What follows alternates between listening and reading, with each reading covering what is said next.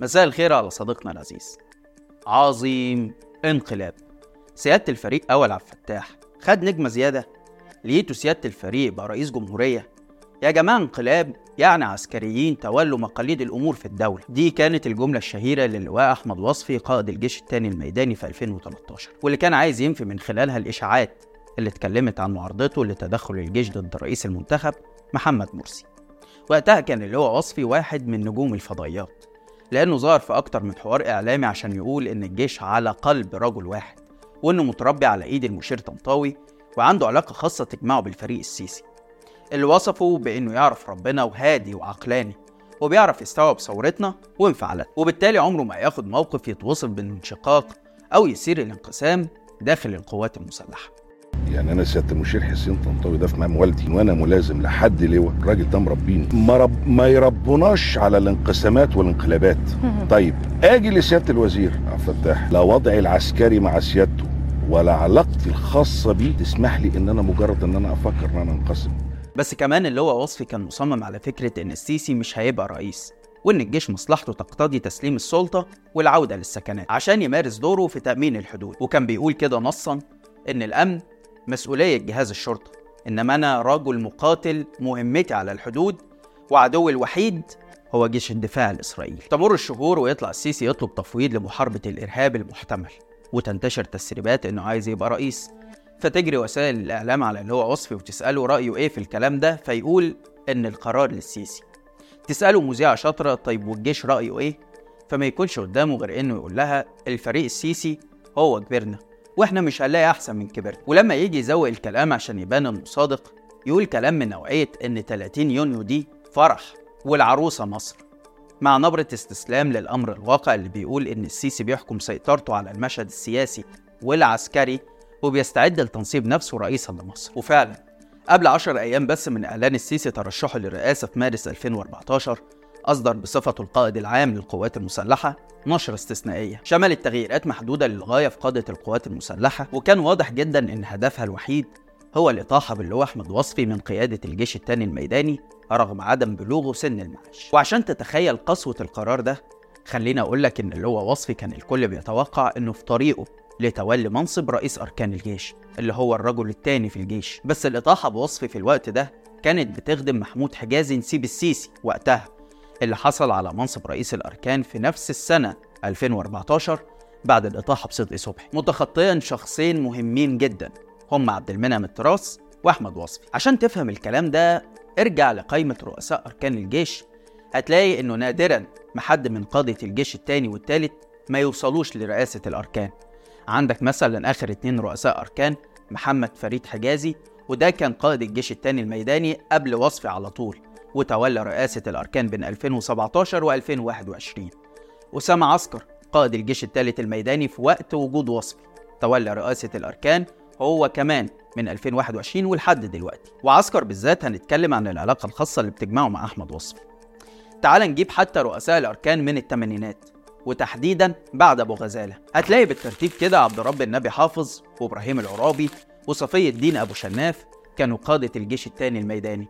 بعدهم صلاح حلبي ده كان قائد الجيش الثالث وبعدين نرجع تاني لمجدي حتاتة وحمدي وهيبة كانوا قادة الجيش الثاني برضه. لغاية ما كسر القاعدة دي سامي عنان اللي كان قائد قوات الدفاع الجوي وجابوا مبارك عشان يكون منافس لطنطاوي. بعده صدقي صبحي قائد الجيش الثالث ثم محمود حجازي كسر القاعدة تاني لحاجة في نفس السيسي. وبعدين زي ما قلنا محمد فريد حجازي من التاني وأسامة عسكر من التالت. في المقابل جرى إبعاد وصفي وراح لمنصب رئاسة هيئة تدريب القوات المسلحة. وبعدها بثلاث سنين وتحديدا في مايو 2017 اتعين مساعد وزير الدفاع. وده منصب شرفي لا يعني أي شيء في الواقع. النهاردة بقى فاجئنا اللي هو أركان حرب أحمد وصفي بأول ظهور من وقت الإطاحة بيه. لما كتب رسالة قال إنها من مواطن ومقاتل مصري عربي هدد فيها إسرائيل بالحرب والزوال. يا ترى إيه سر ظهور أحمد وصفي دلوقتي؟ وهل رسالته دي موجهة لإسرائيل ولا للسيسي؟ ده اللي هنحاول نعرفه معاكم في حلقة النهاردة. أنا عبد الرحمن عمر وده برنامج الحكاية.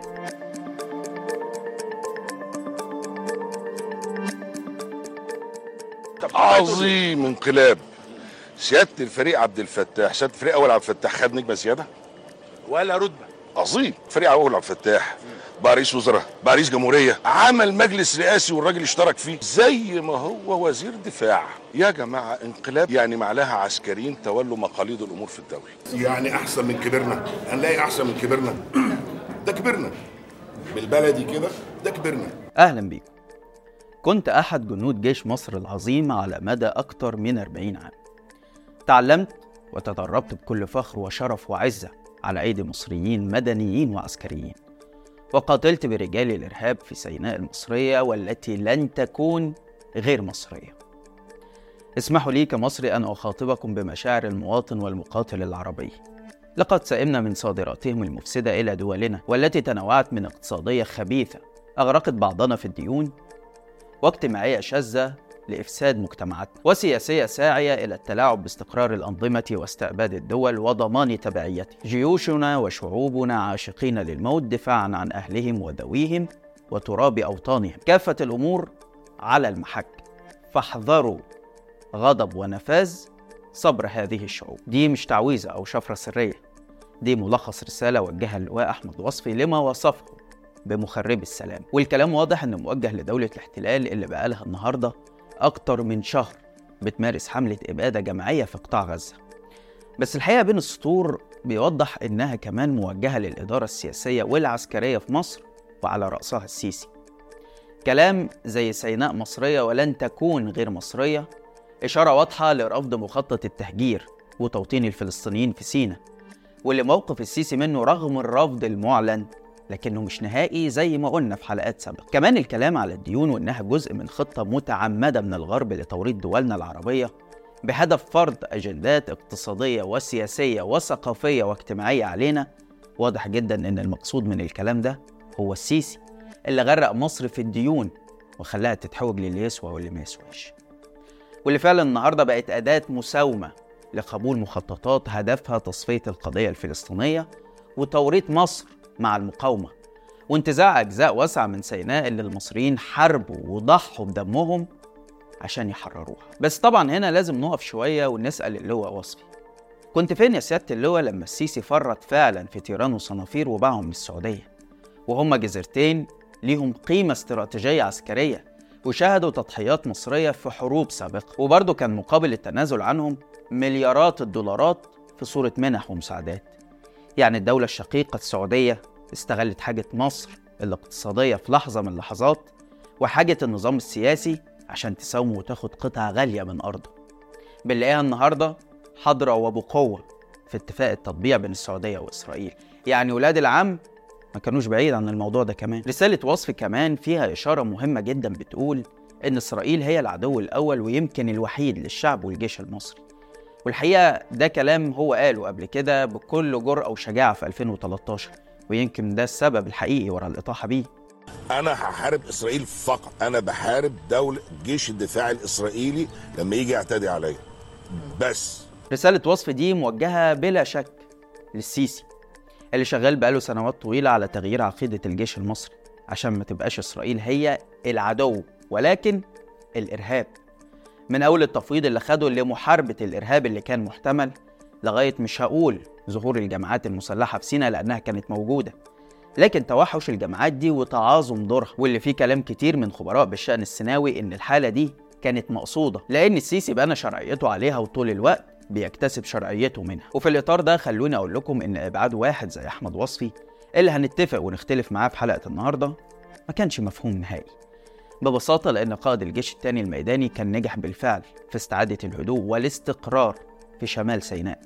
بل وكان على وشك أنه يعلن سيناء نظيفة تماما من الجماعات المسلحة في أكتوبر 2013 لكن اللي حصل في 3 يوليو 2013 وما بعدها فجر موجة من الصراع المسلح في سيناء.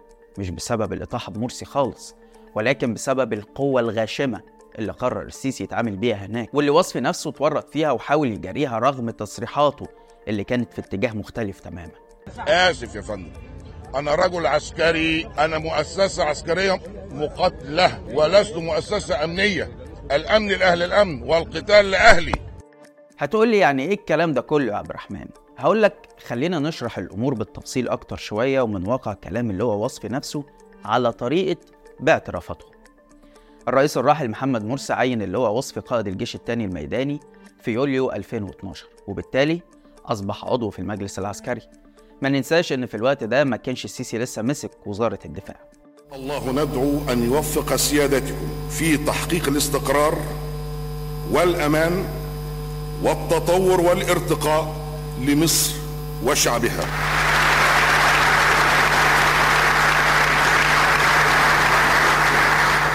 في الشهر التالي على طول حصل هجوم رفح قرب حدودنا مع دولة الاحتلال واللي راح ضحيته 16 جندي مصري.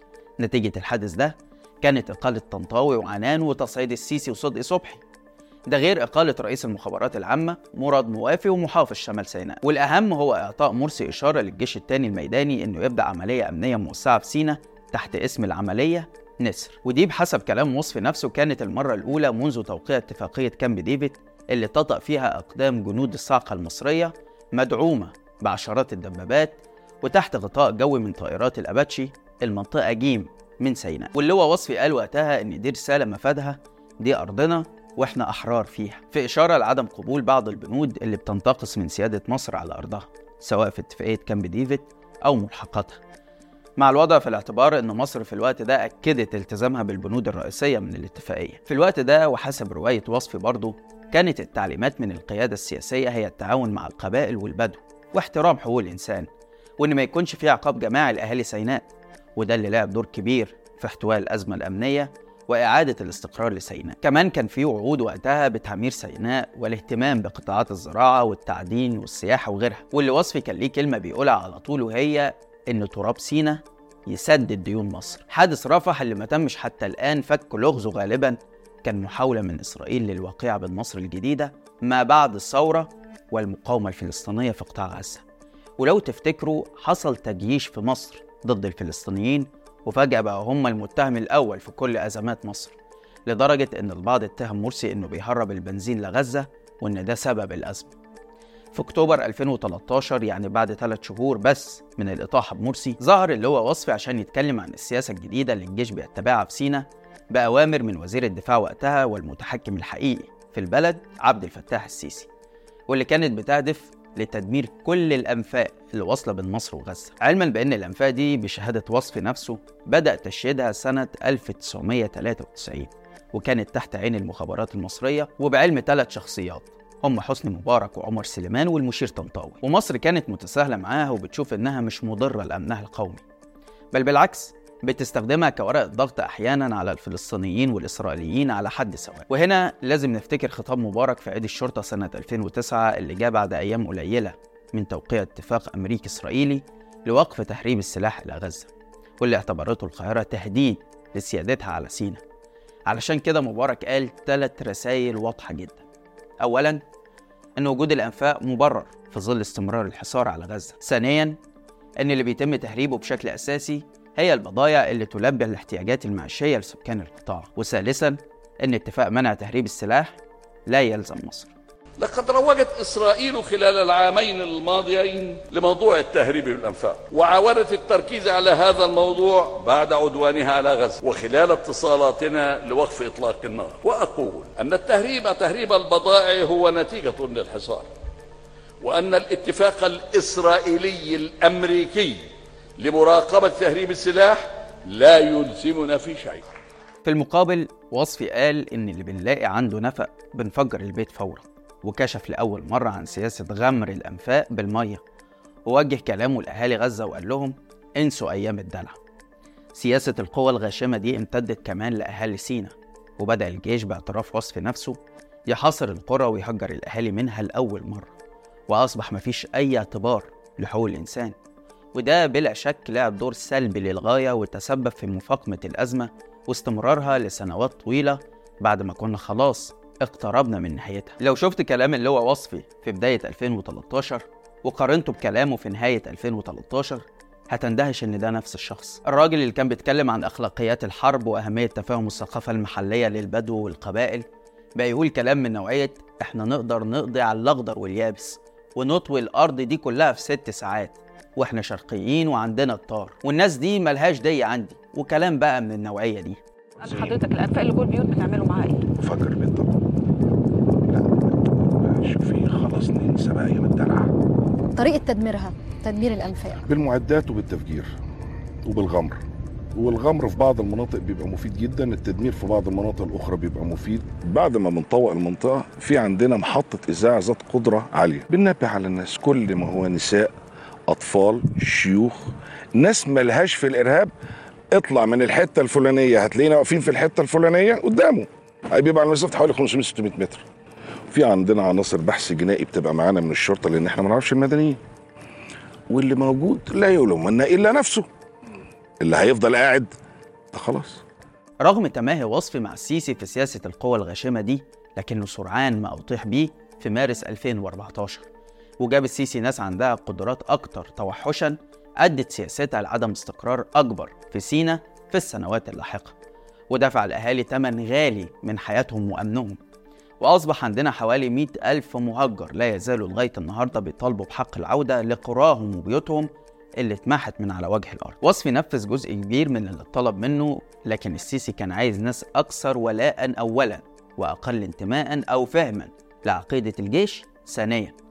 عشان كده ما كانش ليه مكان في الفترة الجديدة. وده لأن السيسي لا يقبل الكلام المؤدلج حول انتقاد التبعية للغرب. وخطورة إن حكامنا يتحولوا لوكيل محلي للاستعمار. كل ده قاله وصفي في رسالته اللي واضح جدا إنها موجهة للسيسي أكتر ما هي موجهة لإسرائيل. وحتى التحذير اللي فيها كان تحذير من الشعوب مش من الحكومات مثلا.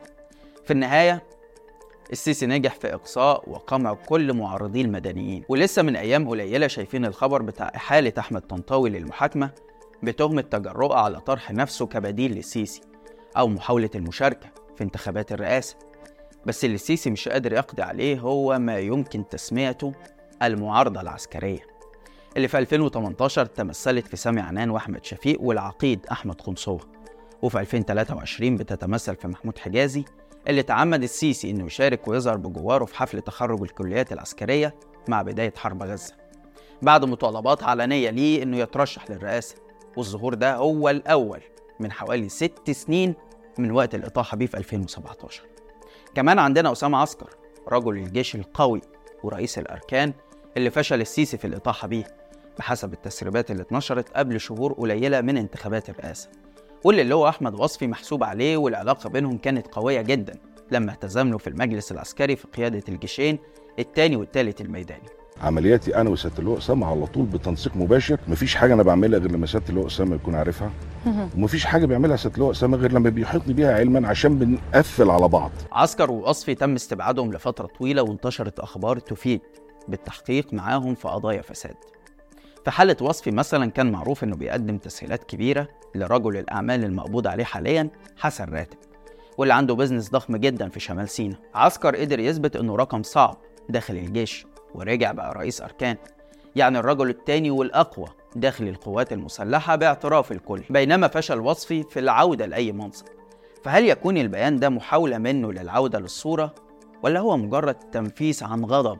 مجموعات عسكرية من الإدارة الحالية. بالتأكيد الأيام الجاية هي اللي هتجيب عن السؤال ده. والأهم من كده إنه في ظل عدم السماح لوجود معارضة مدنية فالخطر الوحيد على السيسي في المرحلة المقبلة هو من الجيش. بس كده لحد هنا والحلقة خلصت. شارك الحلقة لو عجبتك وتابع حساب شباك وحسابي على الانستجرام هتلاقي اللينك في الوصف. واستنانا كل يوم اثنين وجمعة الساعة 8 بالليل بتوقيت القاهرة في حلقة جديدة من برنامج إيه الحكاية؟ سلام.